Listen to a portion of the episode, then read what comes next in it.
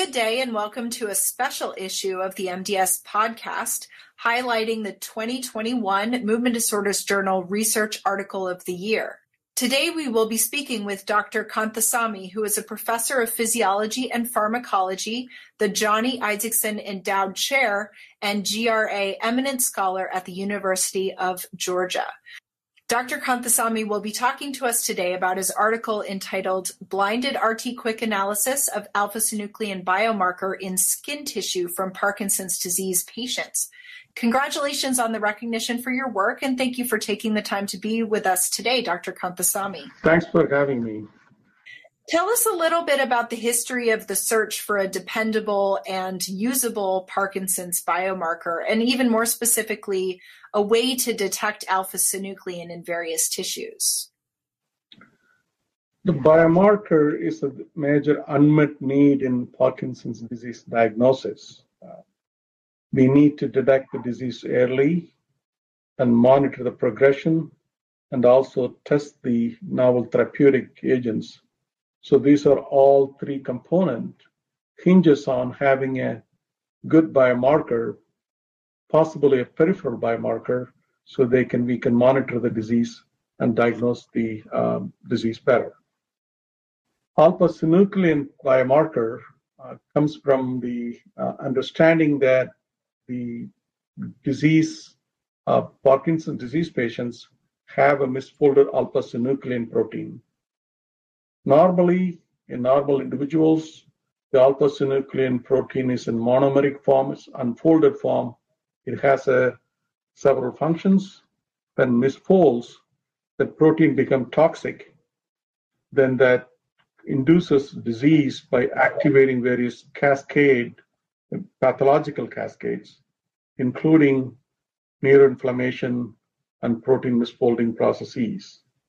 So the idea here is to how to detect this biomarker alpha misfolded alpha synuclein species from the normal protein in the uh, the tissue samples. That's the main goal. And from your paper, it seems like you've looked for alpha synuclein in other tissues, and you seem to be going less and less invasive with each study, going from CS, uh, CSF to submandibular gland tissue and now to peripheral skin. That's correct. Initially, we started with the CSF, but as you know, the CSF, um, drawing CSF from uh, aged patients, that uh, has a lot of complications. And then the submandibular gland, also it is uh, minimally invasive. That is very small gland that has some technical difficulty in assessing the glands for um, biopsy applications. So the skin, when it comes to skin, skin is, as you know, it's the largest organ in the body that has extensive network of uh, sensory neurons. So we felt that skin would be a appropriate matrix for us for a biomarker. It is an underappreciated organ, but we felt that I think we can use the skin tissue as a potential source for uh, detecting uh, alpha synuclein aggregation. I'm sure I'm not alone as a clinical neurologist that when I hear RT-QuIC, I think about 1433 and confirmatory testing for prion diseases. What exactly is RT-QuIC and why is it well suited to the Parkinson's population? It's a very good question. So there is a commonality between prion diseases and uh, alpha-synuclein. So alpha-synuclein has a similar properties like the uh, prion proteins. They misfold and they propagate in the same manner. So the RT-QuIC originally was developed for prion diseases. So that includes uh, the substrate-specific amplification of prion protein. You can add a monomeric form of prions and then then that substrate can be used by the disease sample that contains the seed, then you can amplify only the um, disease-specific protein. The same principle we apply for the Parkinson's disease samples, where we use a different substrate, in this case, alpha-synuclein substrate.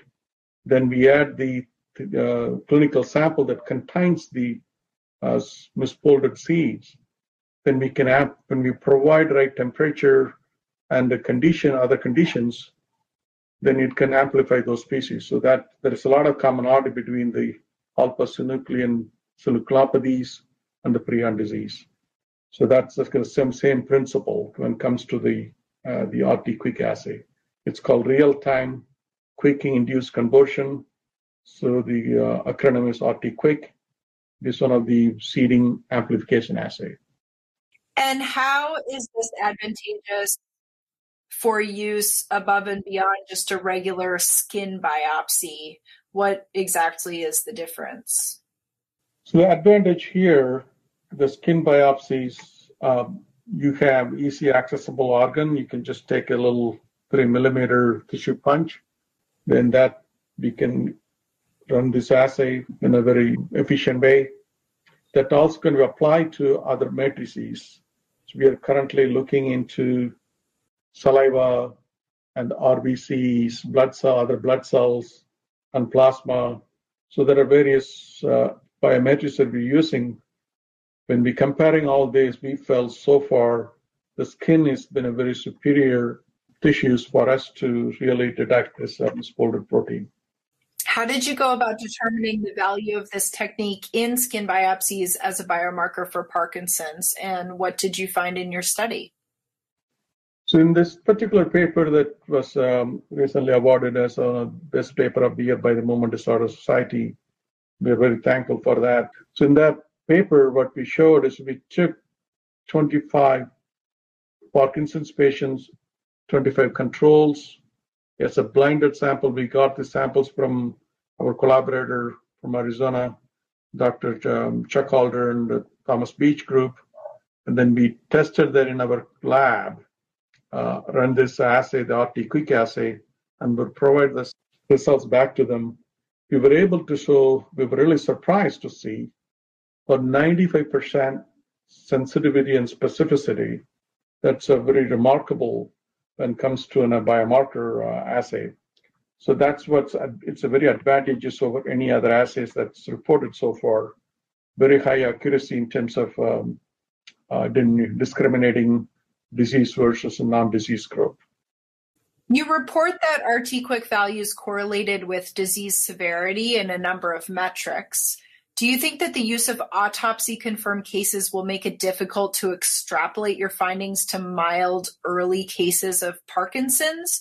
Or do you think that this may be something that even has high sensitivity in those populations? So, very good question. We are in the process of doing the um, early stage Parkinson's patient. Now we can detect the alpha synuclein. We are in the process of comparing those data with the um, clinical outcome. I think that we can we can correlate them. There is early indication, but still we need to do when it comes to clinical cases, we need a lot of cases, uh, you know, hundreds and thousands of cases. We are in the process of recruiting that. Uh, Mike, and we are working with the Michael J. Fox Foundation, S4 study, and also from Parkinson biomarker program, NIH uh, biomarker program cohorts, trying to address that question. Do you think that these samples from the scalp versus extracranially would have similar sensitivities? That's, yeah, that's another excellent question. We're also comparing the various uh, uh, taking skin from distal and lateral, you know, uh, proximal sites and see if there is any difference. What would be the optimal site that we can detect the alpha synuclein efficiently, the misfolded alpha efficiently for um, uh, use of biomarkers? Those questions are still we are working on. Got it. Yeah, I, I think you know some Parkinson's patients might allow you to take samples from their scalp, and others might be more hesitant about that. So that's an important thing to figure out. It sounds like you're already working on that. The other question that came to uh, mind when I was reading your paper is what about differentiating between Parkinson's disease and other alpha synucleinopathies like multiple system atrophy, atrophy or Lewy body disease? That's again another great question. That's again we're in the process of doing that. We're uh, looking into other Parkinsonism, MSA, um, PSP, obviously PSP, there is not a uh, synucleinopathies, and DLB. We have shown the DLB has a very high load of alpha synuclein. We can efficiently detect the um, misfolded alpha synuclein in those samples. So we are comparing that. It's a very active study going on in our lab, my lab, and a couple of other labs. Are you looking at this technique, the RT-QuIC technique for biomarker diagnosis for other type of proteinopathies, non-alpha-synuclein, like tauopathies? You mentioned PSP. We are developing an assay. Tauopathies, we are developing the similar similar principle. We're applying it.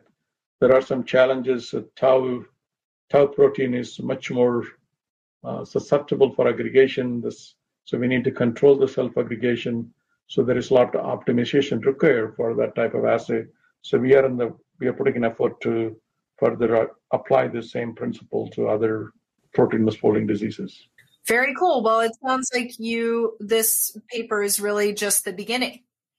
Indeed, indeed, it's a very uh, beginning, but it's a great beginning. It's a lot of enthusiasm. This paper created a lot of enthusiasm in the field so that you can have some reasonable biomarker, peripheral biomarker for Parkinsonism.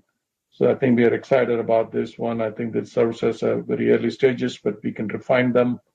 There are a lot of room to refine this uh, study. One of the things that we're doing is currently it's a, the readout is only binary. That means you say that he, whether it's a positive or negative we are trying to quantify how much can we quantify the amount of misfolded alpha-synuclein, then that will allow us to see, monitor the progression over time, also for the testing clinical, um, for clinical trials, whether the disease-modifying drugs can alter this misfolded protein, potentially serves as a you know, predictive biomarker for the efficacy, clinical efficacy of the drugs, new drugs. Wow, definitely a lot of possibilities there. It'll be important to see how early Parkinson's patients compare to later Parkinson's patients with the the thresholds of the thresholds on the RT-QuIC and and you know even further maybe prodromal patients patients you know we have these criteria for prodromal Parkinson's disease and seeing where those patients fall on this spectrum if it can be detected even at that point. Indeed. So we are looking at also prodromal cases. As you know, there is a RBD patients. Uh, they have a pretty high prevalence of Parkinson's. Um, so we are looking at those cohorts. Again, looking at the skin as a potential source for um, uh, alpha-synuclein aggregation. It opens up a lot of possibility, the prodromal early stages, advanced stages, and also clinical applications certainly very exciting. Uh, anything else you want to add? I just want to acknowledge a couple of uh, talented uh, on my former grad student uh, that did this work, Dr.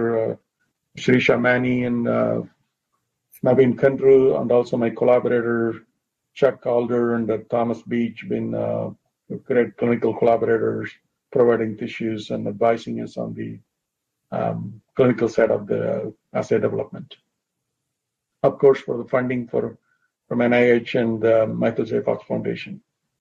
It takes a village. It, it does. Well, thank you very much for taking the time and congratulations again on your award for Research uh, Article of the Year. Thank you very much. It was nice to be on your um, show.